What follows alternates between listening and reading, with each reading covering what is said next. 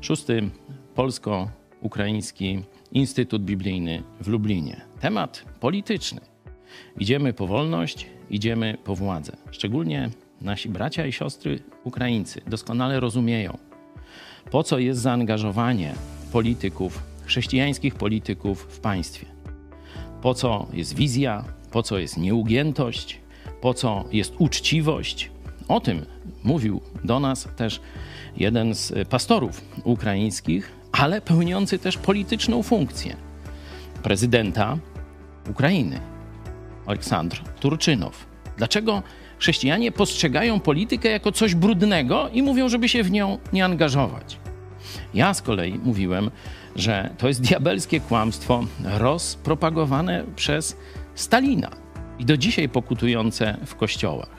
Nie może tak dłużej być. Uczymy się od Ukraińców, że nie można zostawić złym ludziom polityki. Dlatego dzisiaj Ukraina walczy, dlatego mądrze postępuje, bo wielu chrześcijan włączyło się w politykę. I o to samo chodzi nam, żeby się stało w naszym narodzie, w Polsce. Każdy, kto tu był, mam nadzieję, że zrozumie, po co jest chrześcijańskie zaangażowanie w politykę, jaką Bóg przedstawił wizję polityki, także tej świeckiej, normalnej, i żeby niektórzy rozważyli, czy czasem w przyszłości nie powinni odegrać politycznej roli w swoim państwie. To jest nasz cel. Ta wojna ona zmieniła Ukrainy, Ukrainę, Ukraińców.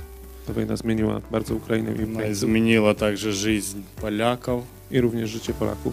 Nie skажу, że ona zmieniła Polaków. Nie zmieniła powiem, że was. zmieniła Polaków. Ona prosto odkryła niektóre wasze dobre качества. Po prostu pokazała e, niektóre wasze dobre cechy. Dziękuję bardzo wszystkim Kościołu Nowego Przymierza, pastoru Pawłu Chojewskiemu za wspieranie osobiście mojej rodziny.